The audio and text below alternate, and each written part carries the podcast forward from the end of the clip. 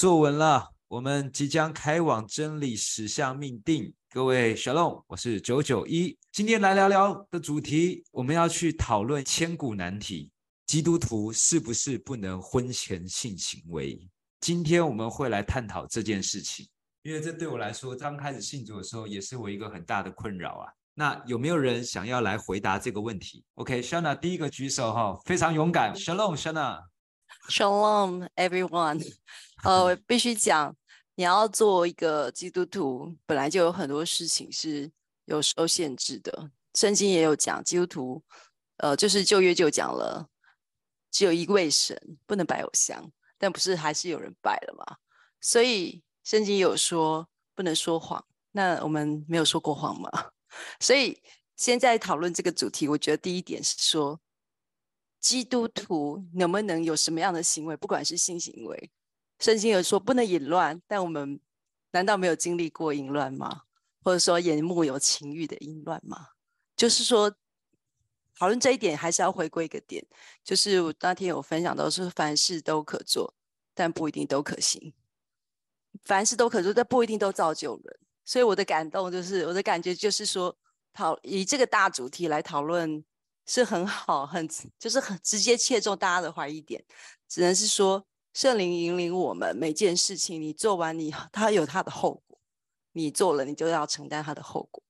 嗯，或者是说，你到神面前的时候。圣灵自然会告诉你这件事情的后果是什么，而你要在神面前再怎么样去面对神，怎么面对人。那婚姻恋爱也是，因为在恋爱当中，那我有举手加一，就是交往过基督徒的对象。然后我其实最早交往的是一个非基督徒的对象，在交往的过程，在谈恋爱的过程，我认为就是在学一个爱的功课。那我在交往非基督徒的对象的时候，我犯了很大的错误。就是当时我不懂什么是爱的功课，当时我只在乎他是不是基督徒的身份，然后当时我自己对神虽然有读经有祷告，可是圣灵的经历没有那么多，所以变成说我每次跟他出去约会，我就拿了一本圣经说：“哎，来来读圣经。”所以后来我这个非基督徒的男朋友当时吓跑了，然后而且说他以前是对对原地跑，然后他以前对。嗯圣经是不排斥的，而且可能他英文系有学过圣，呃，有圣经必修课。他说再也不想要了解圣经了，所以我这就是一个半点人的行为，这不是一个好的行为。那但是，呃，我或许有那个热情，但是这是不正确的。然后再来，我交往那真位真的是基督徒的弟兄的时候，就因为是我们都是基督徒，我们就能够很懂得彼此相爱吗？也不一定诶，就是说可能会里面会有神的话在里面提醒我们。那后来我就是跟这位呃是基督徒的弟兄就是对象结婚了。可是后来在婚姻过程中有很长的时间，我们必须去互相理解、认识。然后就像我回到我一开始讲的，圣经有说不能说谎，但你说谎了吗？圣经有说不能拜偶像，但我们要拜偶像了吗？我自己也曾经在信主的两年以后，很愤恨教会的一些人的争执，就是两年都没有去聚会。当下我就有回去一贯道拜偶像。那后来。有什么经历让我知道是到神面前必须圣洁，非圣洁不能见神，我才真的惊醒到说：“哦，天哪，我不能再做这种事了。”所以有时候是一个经历。所以与基督徒或非基督徒交往，重点我们有没有学爱人的功课？甚至到现在我还在学，但是还是感谢主神，让我在祷告当中继续的去多看一些对方可以让我感恩的地方。所以我觉得。不管跟什么人交往，不管谈什么恋爱，不管做什么事情，我们不在律法一下，在恩典一下。我觉得上帝是很慈爱的，然后这个时代的标准只会越来越放开。但是你所做的任何事情，去问神，在你心中，如果你是因为宗教规条、律法而规定，你持守不到两三天或两三年。想维持你是处女处男，你要维持个两三年很好，可能有前面几位你可能维持得了。那如果你真的在结婚后也是有了其他更欣赏的对象，怎么办呢？这就是人生，做任何事情都有代价的。你选择做这件事情，他你就承受他的代价。这是我的分享。感谢 Shanna 很勇敢的愿意把这样子的想法提出来，接受一下我的挑战哈。我并不是在反对你，我只是站在另外一种声音的立场来询问你。我问你之后呢，我自己也会提出我的想法。好，那 Shanna，我问你，你刚刚的意思说，所以你就可以放任你的情欲，反正上帝会饶恕我，那我就做嘛，反正我做完之后，我再跟神饶恕，是这样的意思吗？当然绝对不是这样啊，就是说你放任你的情欲，后面你就有你要相对应付出的代价。啊，以我们走过的路和经验告诉我们，圣经的教导确实。不要顺着情欲撒种，不然就是从情欲收败坏。是没错。那你刚刚讲说，如果今天你犯罪了，得罪了身体，那你要去承受这样子的罪。那我不是基督徒，我就是好好的去过我的人生，我也不是淫乱，我就是跟我相爱的人，只是我们没有夫妻关系，我只是跟我相爱的人做这样子的事情。那我有什么罪吗？甚至是，那我宁可不要信这个信仰。另外一个想法是，那要不要就等我没有这个问题的时候，我再来信？这应该是所有人在面对这个问题的时候，脑袋都会有这样的一个心中的辩论。这个信仰是告诉我，我可以脱离罪，但胜不过罪之后，反而我一直在罪中，而且我还有我自己要去接受的刑罚。所有的基督徒其实都有这样子的想法，只是教会不太敢直接提出来讲。这也是今天我们开这个主题的很重要的意义。我就直接来分享我自己的看见。我相信有些人会感受到另外一种上帝的爱，但我也相信可能会有另外一群声音反对 Shalom。既然敢讲这种事情，我们是奉主的名聚集，不过我们不是宗教机构，而我们是真的想要找到真理，紧紧抓住真理。所以这是我们今天讨论这件事情的最大的原因。请 Shana 帮我们做个开头祷告好吗？我们的神啊，感谢你今天来到你的面前，是圣灵你的带领。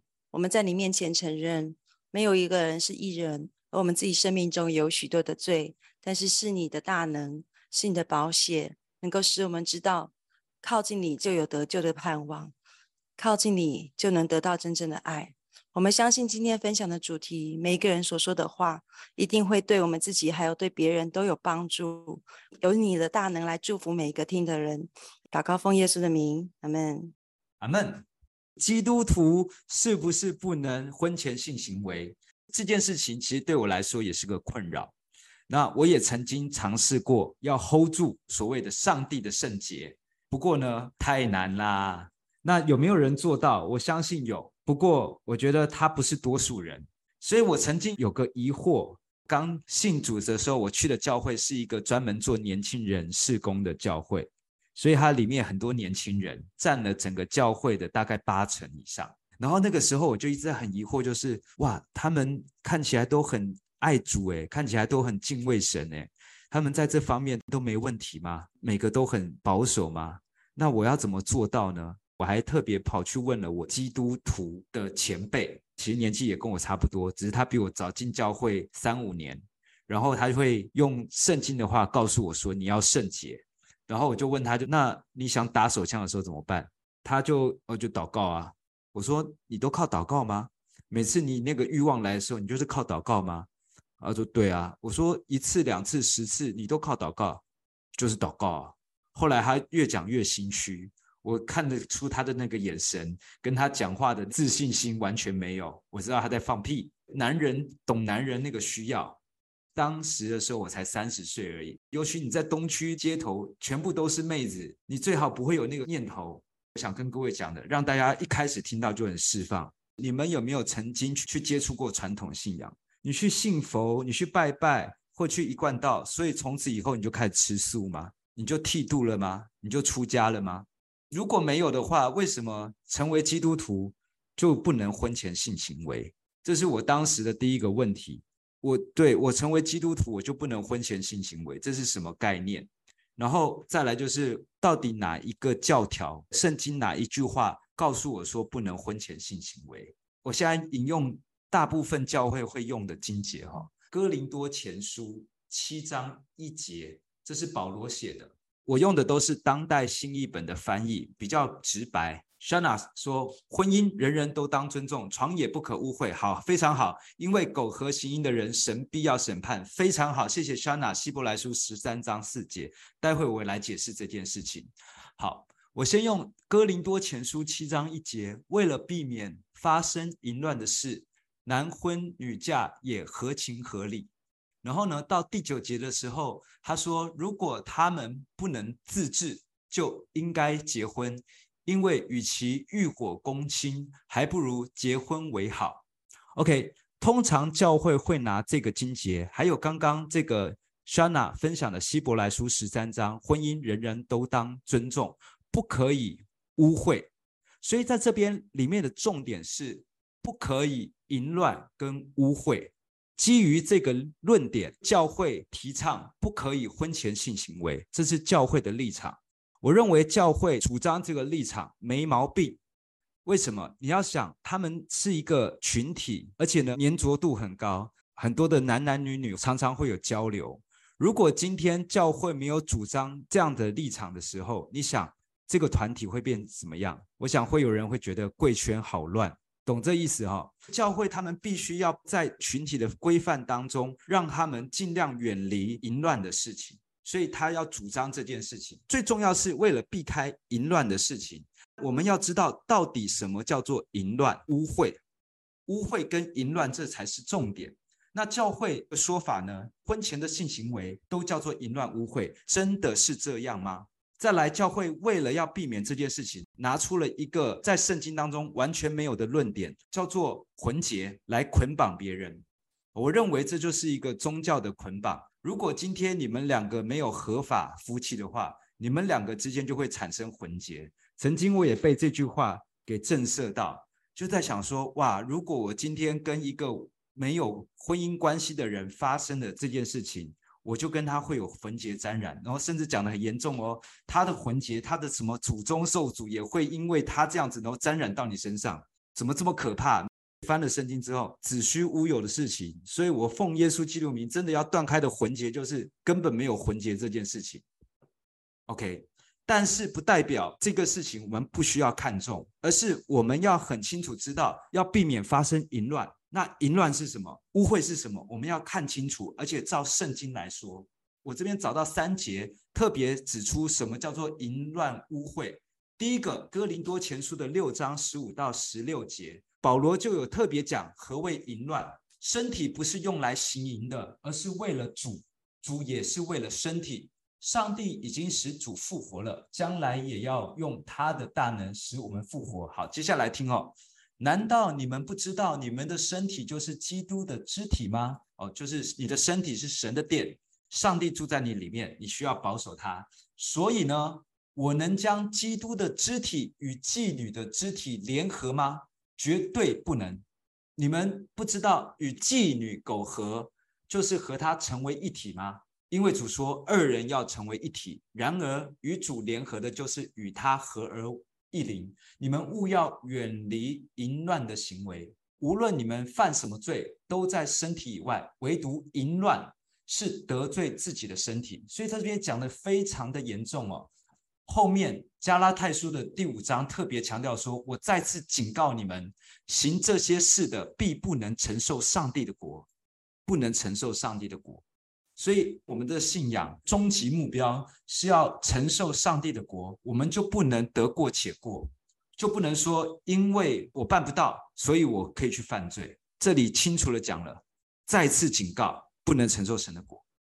所以，那个论点不是我们得过且过就好啊，反正我做错了，我跟上帝悔改就可以。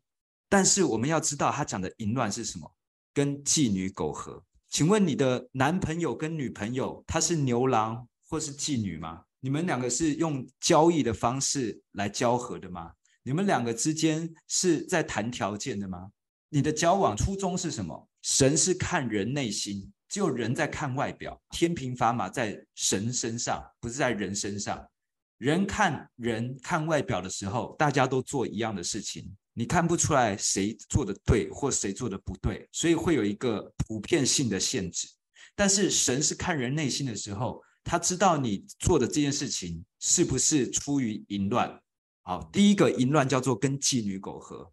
第二件事情在罗马书一章二十六到二十七节，上帝任凭放纵可耻的情欲，如果你今天继续悖逆下去的话，上帝就会任凭你放纵你可耻的情欲。那什么是可耻的情欲呢？女人放弃正常的两性关系，做出变态反常的事；男人也背弃了女人正常的两性关系，欲火焚烧，同性之间彼此贪恋。男人和男人做出羞耻不堪的事，他们必在自己的身体上遭受应得的报应。第二件淫乱、污秽、可耻的情欲，叫做同性之间的交合。如果你是跟异性交往，它不符合淫乱可耻的事啊。第二件事情，关于淫乱的事情是同性之间的交合。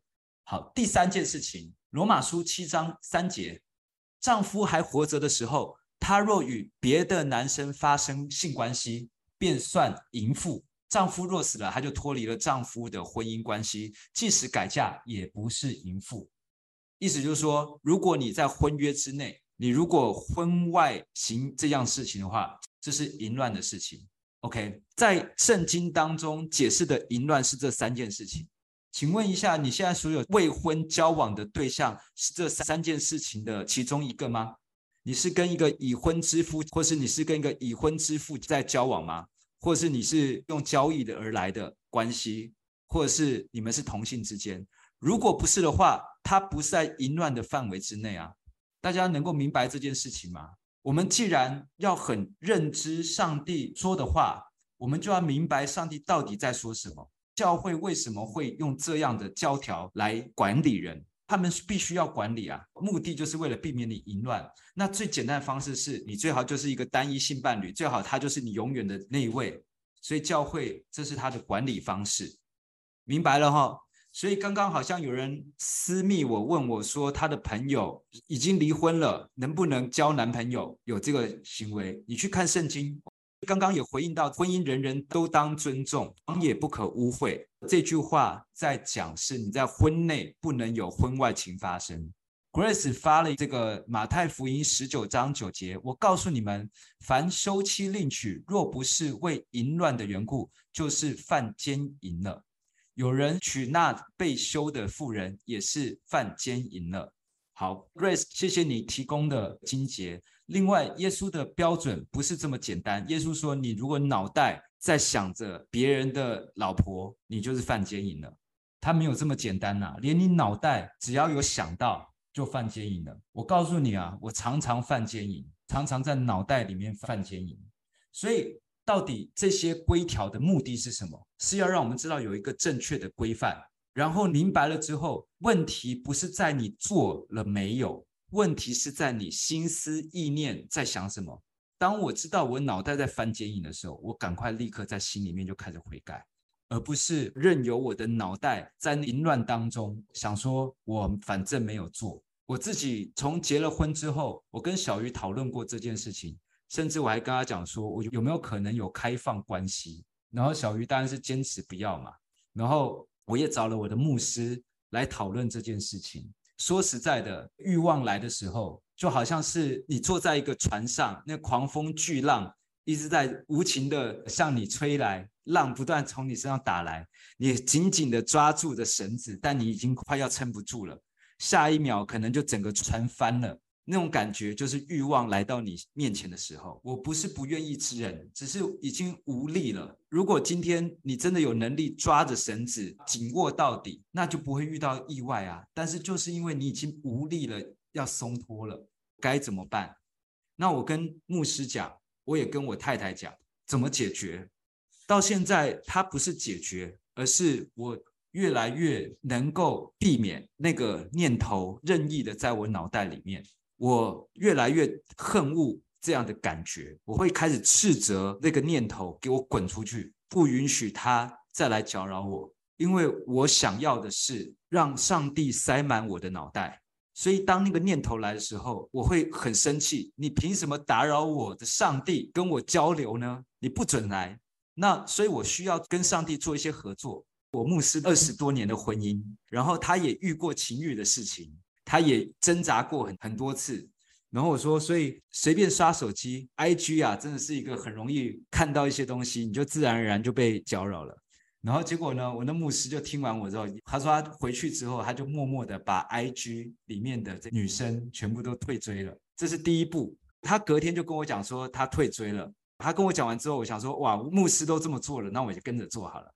第二步是你 IG 推荐，只要是男的，他就给你一大堆网美。所以第二步我就点每一个网美，然后上面有一个功能叫做没兴趣，我就一个一个点没兴趣，没兴趣，没兴趣，没兴趣。OK，不是我没兴趣，也是我没兴趣，就是那个兴趣不是从我而来的，那个兴趣就是一个念头吸引我想要去看这些事情，但是我的兴趣真的在于上帝，所以呢，我宣告我没兴趣的一个方式是我行为带出来没兴趣，OK，删掉之后，我的 IG 现在出现的都是那个 Tiny House 啊，或是宠物这些推荐，追的只剩下自己的朋友这样子。立刻就在我身上，大半的问题都解决了。题外话，我有时候会去看一些次经，就是圣经以外没有列入在六十六卷书，但是它值得我们参考的。有一本书，它里面有一个故事说，有两个长老，这两个长老他们内心里面都有鬼，但是他们都把它隐藏起来，直到有一天，他们两个这个内心的鬼爆发出来，然后就强奸了一个女人。那时候我看，哇，怎么圣经还有这种的故事？它里面的重点是，他没有去把处理那个心里的鬼，所以他有一天就爆发出来。也就是耶稣在讲的，你心里犯罪就是行为犯罪。因为如果我们在心里面的这个问题不去正视它，不去解决它，而是我把它隐藏起来、埋藏起来，用自己的力量去压抑它，当它爆发出来的时候，它就是超商好客一样，已经无法控制自己了。所以在这边也跟各位说，就是今天讨论的这个婚前性行为的事情，首先先知道它的来源在哪里，第二是淫乱是什么，第三个是我们要怎么去处理这个内心里面的感受，最后就是性道德标准，除了圣经讲的以外，你自己会去判断吗？你会不会今天约 A，明天约 B，后天约 C，或者是现在大家都会有什么 P 友？或者是你会不会一次来个车轮战，或是什么大杂烩？这是你的道德标准啊？我觉得正常人这件事情是不太能够去接受的哈。那你自己有一个可能还没有结婚，但是你们两个很相爱，这个部分你自己有自己的对性的道德标准，这个你自己去询问神。这个部分我就持保留的回应。好莎娜举手哈。刚才提到大家。对于婚前性行为，教会的教导是怎么样？那我们实际经历的是怎么样？以及现在这个社会的进展跟现况是如何？当然，我们交往的对象都是认定我们跟他是真心相爱的，所以我们愿意把全心、全身心，甚至都可以交给他。我们可能是有这样的想法，才会去认定对方。那可是因为我们现在所面临的社会，就是会有各种的试探。呃，刚才九九一有提到说，有一个刺经，他说有个长老，他里面有一个隐藏的鬼，他没有处理，然后突然有一天爆发出来。那同样的，当我们在结婚之前交往对象的时候，如果我们自己是全身心的交给他，有可能你很相信他，可是他对方很有可能他其实还有第二段、第三段、第四段关系，甚至还有可能有车轮战的关系，有买春的关系。那这就是我们后续要自己承担的风险。如果你选择做这样的事情，当然也不是说结了婚就不会有另外一半的出轨，一样会有。然后在教会当中也有遇过那种丈夫虽然出轨，但是妻子没有选择跟他离婚，反而坚持下来。所以在讨论性行为这件事情，在讨论他在性行为是发生在婚姻前、婚姻中或者婚姻外，甚至是婚姻内。讲一个数据哦，我有查到，就是整个台湾社会的夫妻之间。无性夫妻的比率是非常高的，你可以去查一下相关新闻哦。那所以其实有可能夫妻也是没有任何性行为，也有现在的台湾社会有蛮多这样的夫妻，所以我觉得这个都是可以列入考虑。如果你是在谈恋爱当中，我自己觉得，如果说你交往的对象，你愿意全身心的交给他。你会不会说，你们以后每次出去约会，就是会很容易，就是是肉体的接近是最容易感受到彼此相合的时候，那心灵的那种沟通就会变得越来越少，也有可能是这样的状况。然后再来，如果说你今天遇到心思的试探上面，任何事情，我还是回到那句话，都有代价。如果我们是今天大学交一个男朋友，交一个女朋友，睡过了，上床了，可是交往不来，六七年我们很努力，在最后我们还是合不来，可能是家庭因素、个性因素、工作分分两地的因素，我们再分开了，又再来一次，那你的全身心要交几次？那每一次是不是都有一个征战，都会有一个断舍离的过程？情感上也是要断舍离耶，因为你变成你会很依恋，会想到。然后，甚至很可能你在新的关系要进入之前，你难以忘记。这就是我觉得为什么教会会建议大家婚前不要有性行为。那同样，我也会建议说，我自己也有女儿嘛，我当然是希望说，呃，下一代是在圣洁、在蒙保守的情况之下来进入婚姻。当你有那性的快乐的时候，你会觉得彼此是更亲密、更相知相爱的。可是，如果说今天进入这个婚姻之后，发现哎，彼此是没有办法相知相爱，或者是在某方面是没办法契合的。所以现在社会的教导，整个世界的教导都会说，婚前就是要试试婚啊，不然你怎么知道那方面合不合？对不对？这又是一个想法。然后我觉得这个我们基督徒也是要去考虑这件事情。以后我女儿如果跟我讲说，你以后同不同意让我跟别人试试婚？这个我就要 列入祷告中。这个这就是一个很挑战的事情。因为试婚了，保证不会再有离开的状况吗？一定会有，所以只能说求上帝不停的再来引导我们。那因为圣经有讲说，在末后的时代，就是所有的人都是像挪亚时代，吃喝嫁娶，然后没有人在关注神国度的事情。但是我很感谢主，我们今天至少我们在这个群里面，我们很认真想知道神怎么教我们，所以求圣灵继续引导。等一下大家的分享，好，谢谢。谢谢 Shana 愿意把自己心里面的想法说出来，都是可以造就人的。那我就来回应一下小龙传的那个大卫鲍森，他讲说，当你在婚姻以外发生了这件事情，你就不再纯洁了。这是大卫鲍森讲的论点。我非常尊敬大卫牧师，我也是听他讲到长大的，灵命长大。不过，如果今天你就不再纯洁了，难道你就永远没有机会了吗？上帝叫做恢复的神。我今天讲的不是说我认同可以在纯洁不纯洁之间做任何选择。我是在没信主之前，我就经历过这件事情了。那所以我就不圣洁了，不纯洁了，那我就没有机会了吗？基督的救恩是什么？基督的救恩叫做担当，他为你承担，然后恢复。最终的终章，新天新地是什么？就是恢复到上帝起初创造的美好。那这个美好里面有没有包含你的纯洁的恢复？所以我要讲的是，我们知道罪的刑罚很重，相当的严重，就是因为罪很可怕，刑罚很严重，所以才显得恩典的宝贵。阿门这件事情吗？如果今天这个罪跟刑罚，我们自己就可以去承担了，我们自己就有办法解决了，恩典算什么？就是因为我们发现，如果今天没有恩典，我们承受不了罪跟刑罚，根本没有能力可以去对抗它，甚至我们就是灭亡，而且是死得很惨很惨的那种，才会知道这个救命之恩是多么的宝贵。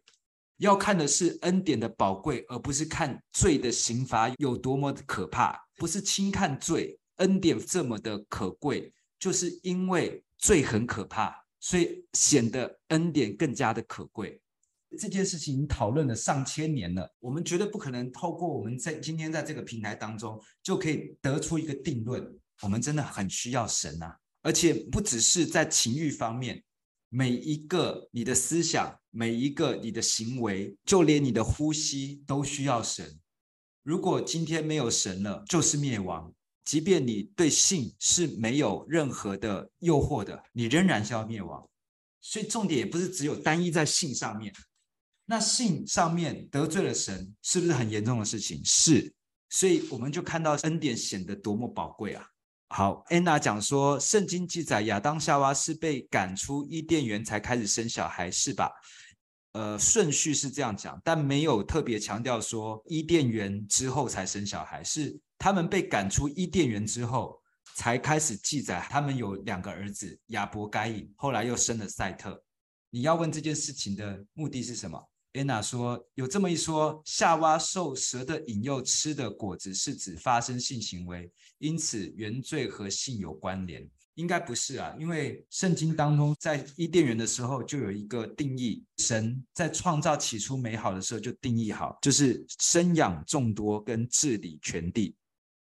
所以生养众多，要发生性行为才有可能生嘛。婚前性行为的问题很多，婚后性行为的问题也很多哈。你这辈子没有性行为，还是很多问题。我们并不是要把罪看得很轻，而是我们要知道罪的严重性跟罪有多么狡猾，让我们时不时的就在罪当中，所以才知道我们真的是无时无刻都需要神。所以，真的是因为婚前性行为所造成问题，还是你这个人本身有问题？懂我说的意思吗？不要把这个当做一个理由啊，就是因为你婚前性行为，所以才会产生这么多问题。不是，是你这个人本身有问题，你就是一个 trouble maker。不管你有没有做这件事情，问题都会发生。所以，神来干嘛？耶稣来干嘛？耶稣讲的一句话就是：有病的才要医生嘛。性上瘾是不是病？当然是病啊，那难道不需要被医吗？你觉得上帝在医治的过程，是从今天开始突然蹦一下，哇，我完全对性无感了，我完全性冷感。上帝一触摸我，我现在把所有过去有关系的人全部，不好意思哦，谢谢，不联络了，把所有的都断开吗？如果有这样的经历的话，感谢神啊，神真的极大的怜悯跟恩典，但上帝没有在大部分的人身上发生。大部分的人还是信了主、受了洗、去了教会、懂得祷告，然后呢，仍然在信中犯罪。那你说上帝的医术不好吗？只能医治某部分的人，大部分的人没办法做吗？上帝的十字架拯救只有某部分人受惠，大部分的人不受惠吗？是神有他的定时，神有他的方式来拯救人，只是不是在我们的了解当中。我们只知道神他要救一个人，叫做拯救到底，所以我们只能告诉他说，这是一个正确的路。可是人就很容易偏行，人就很容易走歪，就很容易歪楼。我们恨恶罪，非常恨恶罪。到最后，我是当我心中有这个念头的时候，我会产生厌恶感，厌恶自己有那种想法。但是我看到那个画面，我还是不由得口水都要流出来了。所以我需要神。当我看到这事情的时候，让我心里面有这种厌恶罪的感觉，但是不代表我就能够胜过。甚至我厌恶罪，但是如果我犯了，不要让自己落入到定罪当中。还是一样，你一定要看恩典的宝贵。所以其实 Shana 在一开始的分享当中的时候，我是认同他的，只是我必须站在另外一种反对的声浪来对他提出质疑。但是如果今天用话讲得通，如果今天减肥这件事情用理论就可以教导人，这世界上就不会有胖子了。昨天我一个员工来，一百四十公斤减到一百二十公斤，他说停滞不前了。他对抗肥胖已经对抗了十五年，我知道他很认真、很努力，他用了各种方法，还去找了医生，用最好的医疗、运动什么都来了。但是他每一次都是减了大概一段时间，我看他从一百一十公斤到一百四，就这样来来回回，很辛苦啊。他不是不知道，他减肥的知识已经可以当博士了吧？因为他听了太多，而且都都自己亲身尝试过了。如果今天理论就能够帮助你解决掉你的问题，耶稣也不用来了。就是因为解决不了，连减肥都解决不了，那更何况我们内心里面的世界有多么肮脏呢？我们首先要知道，我们在这个当中要对抗的是那个定罪感。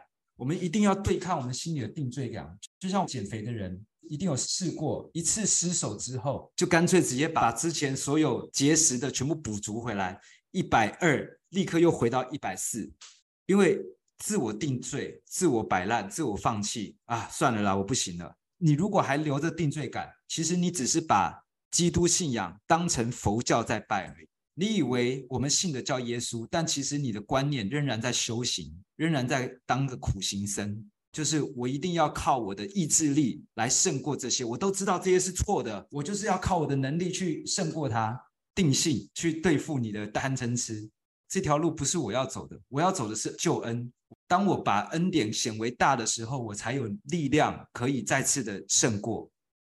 好，有一个人问说，已分居的妇女还是在婚姻当中，但是已经分居了。那如果想要满足自己，就是自己来 DIY 是犯罪吗？耶稣讲说，如果你脑袋有情欲的，就是犯罪。不过，那怎么去解决这个 DIY 的事情？其实大家都一样。我甚至有时候在 DIY 的时候，都还会呼求耶稣的名。我没有在亵渎神，我先讲，但是我很需要耶稣。我觉得那一刻我都不想要离开耶稣。我知道我在犯罪，我知道我胜不过罪，但是我不要因为我被罪胜过了，我就离开耶稣。所以我在这方面的时候，心里面都还会喊着耶稣。这听起来很荒谬，怎么对神这么不敬？但是我的出发点是，我不想要因为罪与耶稣隔绝。所以你刚刚问的这个问题说，如果自己来，你脑袋一定起这些画面或是想法，那就是罪嘛。但是不要因为罪就与耶稣隔绝。正是因为罪，耶稣才要来解决。当你有罪的时候，当你罪的念头出现的时候，才更需要呼喊着耶稣。能够明白吗？谢谢。我想问一下九九一，可以吗？给你问。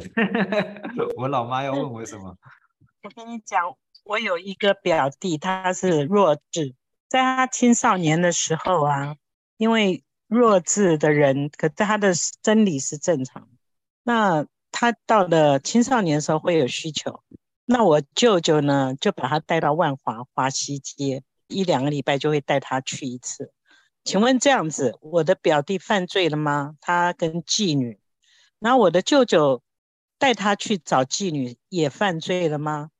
舅舅已经走了，那他们将来都会受到惩罚审判吗？他们是嗯、呃、拿香拜拜的啦，我就不太能明白。表弟他的生理需求也是上帝所创造的，嗯，那么他如果今天舅舅不帮他带去解决的话，因为他弱智，他也许会侵犯到别人，也许会伤害到别人。表弟会有身体需求，也不是他的错啊，这也是上帝所造。虽然他们没有成为上帝的儿女，可是他们也是上帝所造的。那九九一回答一下吧。老妈这个问题很有深度，就跟表弟都他是传统信仰的非基督徒。对，好，你知道有些宗教还会有设立庙祭。第二个是以前在战争时期的时候，还有所谓的慰安妇，是去解决这些阿兵哥的需求。那是一个时代下的需要。那非基督徒的人，他们将来会有他们要面对的审判，不是只有他们，是所有全人类的人都有面对审判的机会。我昨天也在跟我的牧师讨论，我在跟他讨论的时候，并不是他说什么我就阿闷什么，我在跟他有辩论的。我跟我牧师很喜欢辩论，这个挺有趣的哈。我们昨天讨论的主题就是他觉得我是普救论，因为我的牧师啊，他就有三个儿子。我说，如果你的三个儿子有两个做的都很好，但是有一个他的行为就是非常偏差，你会放任他去面对死亡吗？你会因为有两个儿子得救了，一个儿子就让他去毁灭？你觉得这是一个完美的结局吗？耶稣说有九十九只羊，有一只失丧了，耶稣都会放下这九十九只去把那个找过来，因为他不愿一人沉沦嘛，他愿万人得救。在彼得前书里面就特别记载，彼得讲的话应该算是还蛮有公信力的，就想说耶稣在十字架死了三天，那时候在干嘛？他去到阴间夺回权柄之外呢，他去跟挪亚时代已经被大洪水淹没的那些人传福音，这就是耶稣的神性啊！他连过去的人他都拯救。大洪水是上帝的第一次毁灭，上帝仍然下到阴间去拯救那些不知悔改的东西。到了第二次审判的时候，神的神性来讲，他永不改变，他的爱不改变，他会不会去拯救这些人？是不是犯罪？我只能说，在圣经来说，太多东西都属于罪了。但是神的神性本质是要不愿一人沉沦，所以有些人他就是对基督信仰很失望，不愿意再接触基督信仰的任何的规条，甚至有些人是对这个基督信仰失望了，他决定他要当个坏男人。但是上帝看到他的内心的纯洁，我相信上帝会给他机会。所以，如果老妈，你刚刚要问的是他能不能得救，圣经没有这么的明白讲。但是以上帝的神性，他本来就是不愿一人沉沦。一人的意思就是世界上有一个人沉沦，都是他不愿意的。地狱火湖的审判是很可怕的，是很严重的，是没有任何人能够承受的。地狱火湖不是为人类预备，而是为撒旦预备的。人是被撒旦拖去垫背的而已。所以上帝才要来拯救啊！耶稣有讲一个比喻哈，有一个主人上午九点的时候呢，他去找了一批雇工来，然后给他一块钱。中午又找了一批，下午三点又找了一批，最后五点钟再找了一批，找他们来工作，然后同样给他们一块钱，他们所得到的报酬是一样的。耶稣就讲说：“我给你，这是我跟你约定好的，我要恩待他们，那是我对他们的大方。”那上午九点是在比喻比较早信主的这一批，那中午、下午跟傍晚五点是在不同时段信主的那一批。那请问傍晚五点？他指的是哪一些个时段？耶稣他都能到阴间传福音了，即便你没信主，即便你生前的时候你不是当一个称职的基督徒，甚至你信了主，你仍然回去到罪恶当中。我想耶稣他拯救是不放弃的。我们不是要做那个，所以我可以在此时悖逆，然后再跟神去搏心态。如果你是这样子的心态的话，上帝他是看你内心的。我们只知道我们很幸运的，我们可以当第一批的雇工，第二批的雇工。我们不要等到当最后一批的雇工。我想要讲的是，我们祖先或者是我们的亲人，他虽然没有信主，我们只知道我们把盼望放在神身上。神在最后的审判之后，我相信他会让全部的人都心服口服。他一定会有一个最完美的 ending，最完美的计划。那个最完美的计划怎么成就，我不晓得。但我们只要期盼这件事情就好，自己知道我信主了，我就好好的尽我所能的去遵行神的话。如果我这次没办法遵行，我也不要离开神，我继续跟神讲说：神啊，求你再次给我机会，让我能够更好。我觉得这是一个最正确的一个观念，而不是一信主之后我就做到一百分，或者你不信主你就没机会了。我能够信主是上帝怜悯，我能够在此刻就能够认识神。那是上帝给我极大的美好。我既然是基督徒了，我就让我每一天每一刻能够行在神的旨意里面。不小心被诱惑，不小心软弱了，我要到神的面前来跟神寻求他的帮助。老妈，你可以听懂我说的哈。所以你说他会不会下地狱跟犯罪？理论上他是在罪当中，他的结局交给神来决定。知道罪的人跟不知道罪的人都需要神的怜悯跟救赎。我们相信神有最完美的解答，完美的结局。那他怎么做，不是我们可以揣测出来的。谢谢老妈。Grace 留言：对于女人来讲，性是灵肉合一；对男人来讲，性可以灵肉分开。所以，为什么性对女生来讲是圣洁有爱？男生如果了解，就会尊重女性。对不起，你不要去期望男生应该要了解女生，因为女生也没办法了解男生。不能去用对对方期待，如果他能了解，他就知道怎么对我们了。上帝创造男人跟女人，思维不同，他们的天职不同，做法不同，看待的事情不同。当你对一个人产生期待的时候，你把盼望放在神以外了。我们只能对神有期待，对神有盼望。上帝为什么让男人跟女人这么难懂，或是这么难相处？上帝的主权。就是男生没有办法完全去理解女生，就如同女生没有办法完全理解男生，但我们都可以去试着站在对方的立场去了解。一次没办法理解，但不要放弃，这也是我们去学习去服侍对方。就好像我们要去理解神，我们也不能完全理解，但不代表我们因此就放弃理解，因为神太大了，全宇宙都是他造的。我们光一颗太阳就可以照亮整个地球，但全宇宙有三千亿颗太阳都是它来统管的。宇宙有一百三十八亿光年，太多我们没有办法去理解了。但是我们都还是要尽我们所能的去理解对方，理解包容。同样的包容是双方啊，理解的过程当中没办法完全理解，不是我不愿意，知识有限，智慧有限，所以呢也需要对方的包容。谢谢。那我们来做个结束祷告。我来祷告，亲爱的爸爸父神，你是一位创造天地万物的神，你对每一个人都有你的旨意。我们知道我们受造是奇妙可畏的，我们知道信这件事情也是奇妙可畏的，因为上帝你造我们就是要呈现你的美好，所以求你祝福听到这个信息的人，每一个人也纪念我们自己的婚姻、爱情。